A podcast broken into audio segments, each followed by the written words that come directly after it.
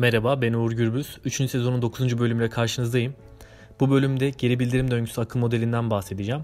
Bu bölüm doğanın ve insanın işleyişine bir ipucu sunuyor.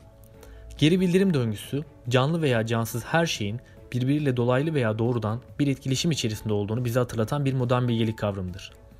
Hayatın her alanında ve özellikle insan davranışları üzerinde çok önemli bir etkiye sahip olan bu kavramı bilmek, doğayı ve insanı anlamamıza yardımcı olur ve bize daha verimli bir kişisel gelişim süreci sunar. Geri bildirim döngüsü bir bumerang gibidir. Yani bir olay vardır, bu olayın sebep olduğu sonuç ortaya çıkar ve bu sonuç tekrar başa dönerek olayı etki eder. Bir başka deyişle şöyle tanımlayabiliriz. Bir olayla ilgili aksiyon aldınız, bu aksiyon bazı sonuçlara sebep oldu ve siz bu sonuçlardan ders çıkararak bir dahaki sefere aynı olayla ilgili yeni bir aksiyon almaya başladınız. Çok basit bir örnekle açıklamak gerekirse, hazırlanmadan üniversite sınavına girip düşük puan aldığınızda Çevrenizden ve kişisel olarak kendinizden geri bildirimler alarak bir sonraki sınava daha iyi hazırlanmanız gerektiğini düşünebilir ve bu doğrultuda sınava hazırlanma sürecine yeniden başlayabilirsiniz.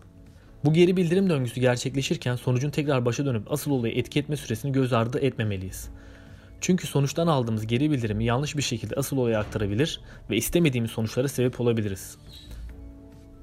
Örneğin hızlı yemek yediğimizde doygunluk seviyesine ulaşsak dahi bunu hemen hissetmeyiz ve yemek yemeye devam ederiz. Sonrasında ise rahatsız oluruz. Oysa yemeği yavaş yiyerek vücudumuzun yemeği sindirmesi ve doygunluk seviyesine ulaştığımızda sinyal vermesine olanak sağlarsak bilinçli bir şekilde rahatsızlıktan kurtulabiliriz. Yani doğru geri bildirimi sağlamış oluruz. İki tür geri bildirim döngüsü vardır. Pozitif ve negatif geri bildirim. Pozitif geri bildirim var olan süreçleri evirerek çok daha iyi veya kötü sonuçlara sebep olan geri bildirimlerdir. Negatif geri bildirim ise var olan süreçleri dengelemek veya aynı şekilde devam ettirmek için verilen geri bildirimlerdir. Birçok alanda pozitif ve negatif geri bildirim döngüsüyle karşılaşırız. Bunların günlük hayattan örneklerini şöyle sıralayabiliriz. Negatif geri bildirimi örnek 1. Kaplanların geyiklerle beslenmesi kaplan nüfusunda bir artışa sebep olacakken geyik nüfusunda azalışa sebep olacaktır. Geyik sayısının azalması kaplanlar için besin sayısının azalması demek olduğundan bir süre sonra kaplan nüfusu azalmaya başlarken geyik nüfusu artmaya başlayacaktır. Yani bir denge söz konusudur. Negatif geri bildirime ikinci örnek. Sıcak havalarda vücut ısımızı dengelemek için bedenimizin terlemesi ve soğuk havalarda ise yine vücut ısımızı dengelemek için vücut tüylerimizin dikleşmesi bu döngüye örnek olarak verilebilir. Negatif geri bildirime üçüncü örnek. İş hayatında geri bildirimler çok önemli bir yere sahip. Özellikle yapılan araştırmalara göre çalışanların işten ayrılmalarının en büyük sebeplerinden birinin yönetici kaynaklı olduğu günümüzde. Sadece yöneticilerinden değil aynı zamanda çalışma arkadaşlarından da sürekli geri bildirim bekleyen Y ve Z kuşağının aynı zamanda tersine mentorluk şeklinde yöneticilerine de geri bildirim vermeleri ve tüm bu geri bildirimlerin doğru algılanması işten ayrılma oranlarını azaltmaktadır. Yani bir denge oluşturmak söz konusudur. Pozitif geri bildirime birinci örnek. Bir bitki öldüğünde nem ve besin kaynağı olarak toprağa karışır ve daha fazla bitkinin çıkmasını sağlar. Bu süreç böyle devam eder ve doğadaki bakir bir bölgede bitkilerin çoğaldığına şahit olabiliriz. Pozitif geri bildirime ikinci örnek. Yatırım amaçlı insanların dolar almaya başlaması doların fiyatında bir yükselişi sebep olacaktır. Yükselişi gören kişiler kar etmek için dolar almaya devam edecektir.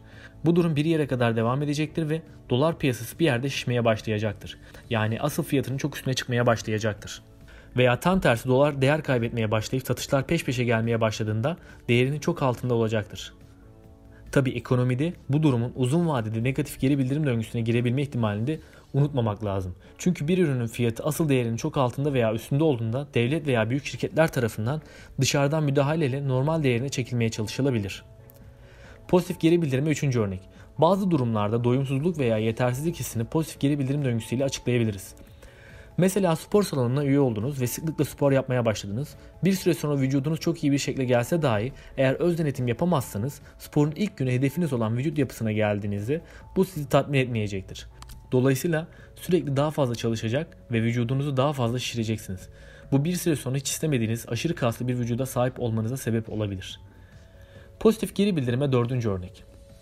Toplumsal davranışlarda zaman zaman kısa süreli pozitif geri bildirimlerle karşı karşıya kalabiliriz. Mesela deprem anında bir kişinin paniklemesi kısa süre içerisinde o ortamda bulunan herkesi etkisi altına alabilir. Sonuç olarak doğanın ve insanın işleyişini anlamak için geri bildirim döngülerinin bize bir ipucu sağladığını söyleyebiliriz. Bu döngüyle ilgili Elon Musk'ın da dediği gibi bence geri bildirim döngüsünün olması çok önemli. Böylece neyi başardığınızı ve bunu nasıl daha iyi yapabileceğinizi öğrenebileceksiniz. Evet bu bölümün de sonuna geldik. Bir sonraki bölümde Marcus Aurelius'un Kendime Düşünceler kitabını ele alacağım. Bu kitaptan beni etkileyen en önemli 10 notu sizinle paylaşacağım. Kendinize iyi bakın. modernbilgelik.com sitesini ziyaret etmeyi unutmayın. Ayrıca Aralık ayının ikinci haftasında modern bilgelik kavramları kitabım çıkıyor olacak. DNR, IDFX vesaire tüm kitap evlerinden ulaşabilirsiniz. Kendinize iyi bakın. Görüşmek üzere. Bay bay.